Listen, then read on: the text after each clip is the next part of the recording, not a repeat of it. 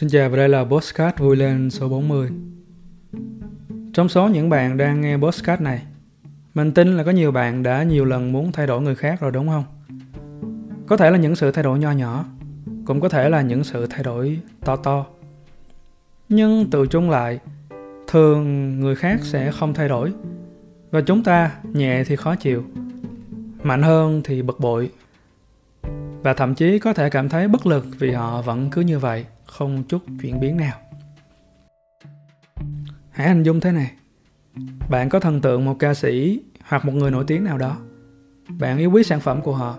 Sự thành công của họ có thể làm bạn cảm thấy ngất ngây. Tuy vậy, dạo gần đây bạn thấy họ có xu hướng thường xuyên ca tụng bản thân, luôn tìm cách nhờ fan cày view để những bài hát, em vê của họ được leo cao trên những bảng xếp hạng. Bạn đã được học về cái tôi, hoặc biết một chút chút gì đó về cái tôi. Bạn hiểu rằng nếu cứ mãi chạy theo những giá trị phù phiếm của sự nổi tiếng, của danh hiệu, của bảng xếp hạng thì người nghệ sĩ ấy có thể đánh mất chính họ. Và đây là giây phút gây cấn. Thần đèn hiện ra dù bạn không cạ vào bất kỳ cái đèn nào. Và bây giờ tìm một cái đèn dầu để cạ thì cũng khó, đúng không? Nên thôi kệ, thần đèn hiện ra và cho bạn một điều ước. Bạn sẽ ước gì? Thôi coi như mình ước cho bạn ha, tại vì mình không biết là bạn sẽ ước gì. Trên danh nghĩa là một fan trung thành, bạn ước gì? Có thể gặp mặt thần tượng và khuyên người đó hãy biết buông bỏ. Hãy sống chậm rãi. Đừng có quan tâm tới mấy cái bình chọn. Hãy dành thời gian để nghỉ ngơi, để tâm trạng được thả lỏng và tạo ra những sản phẩm mới chất lượng để phục vụ cho những người hâm mộ. Bạn dồn hết tâm huyết, cảm xúc vào phần thuyết phục này. Bạn lâng lâng trong nước mắt khi được nói hết ra những tâm tư, nguyện vọng bấy lâu nay. Bạn vỡ òa khi thần tượng chỉ ngồi đó, lắng nghe bạn. Và rồi không có chuyện gì xảy ra cả, họ không hề thay đổi. Bạn thấy rằng danh tiếng, địa vị, cuộc đua là những khổ đau, vì vướng vào nó rồi thì tâm khó mà trong sáng được. Tâm tham lam sẽ muốn có thêm, có thêm nữa. Tâm so sánh sẽ cảm thấy giận dữ nếu một người khác được giải thưởng này chứ không phải là họ. Nhưng đó là bạn thấy, họ không thấy vậy. Danh tiếng, địa vị, tiền bạc là đích đến của phần lớn mọi người. Tiền nhiều giúp họ có thể mua được bất kỳ món đồ nào mà họ thấy có nhu cầu. Danh tiếng khiến họ có thể nhận được nhiều tình cảm, đặc quyền, đặc lợi mà thậm chí những người có tiền cũng không có được. Quyền lực khiến họ cảm thấy cuộc sống của họ đang vô cùng chắc chắn. Giờ đây không gì có thể lay chuyển cuộc sống của họ nữa. Bạn thấy đấy, điều bạn thấy là gánh nặng, họ lại thấy là sự đảm bảo, an toàn, là phần thưởng, là may mắn, là phúc phần, là phước báu. Chưa dừng lại ở đó. Bạn có biết lý do phổ biến của những người tìm đến với tâm linh, tìm tới chùa, thiền viện, tìm tới những cuộc sống ẩn dật là gì không? Vì họ đau khổ quá. Mất đi người vợ thân yêu, chuyện mà họ nghĩ chẳng bao giờ có thể xảy đến với họ.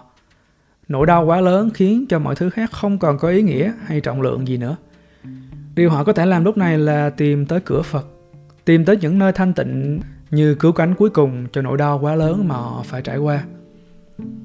Mất đi toàn bộ tài sản, mất đi người thân, mất đi sự tin tưởng, mất đi sự nghiệp đã nhiều năm gây dựng. Bất kỳ sự mất mát nào cũng quá lớn, cũng khiến người ta có thể tìm tới những giải pháp cực đoan như là cái chết để không phải chịu đựng thêm nữa. Hoặc cũng có thể tìm tới con đường tâm linh để đi tìm kiếm câu trả lời. Tại sao họ phải đối diện với những khổ đau này? Những người này họ không buông bỏ, mà họ bắt buộc phải bỏ. Đây là một trạng thái rất kỳ lạ của con người. Nếu như chủ động buông bỏ, họ có thể cảm thấy vô cùng nhẹ nhõm. Nhưng khi họ không phải là người chủ động, họ sẽ không thấy được bất kỳ ý nghĩa nào trong việc mất mát mà họ phải trải qua. Con người dù sao cũng là một động vật luôn tìm kiếm ý nghĩa cuộc đời. Mọi thứ phải được gắn vào một ý nghĩa nào đó. Ý nghĩa tạo ra sức nặng cho cuộc đời của họ.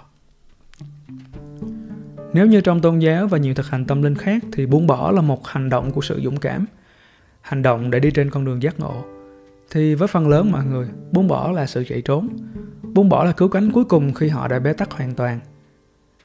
Hãy thử nghĩ xem, đâu có lý do gì người ta chọn buông bỏ khi mọi thứ đã quá vững chắc, khi người ta vẫn ngày ngày bị kiểm soát bởi tâm trí và hành động một cách máy móc. Hơn hai nghìn năm trăm năm trước, ở độ tuổi hai mươi chín, Đức Phật đã buông bỏ, buông của cải, vật chất, gia đình và cả trách nhiệm nữa. Ngài buông hết. Nhưng Đức Phật có đích đến, có mục đích rõ ràng cho hành động của mình. Ngài không buông vì Ngài khổ. Ngài buông vì thấy những người xung quanh mình đều khổ. Ngài phát hiện ra rằng phàm đã là con người, là khổ. Vậy nên trong suốt sáu năm ròng, Ngài đi tìm câu trả lời để giúp người bớt khổ thông qua sự buông bỏ.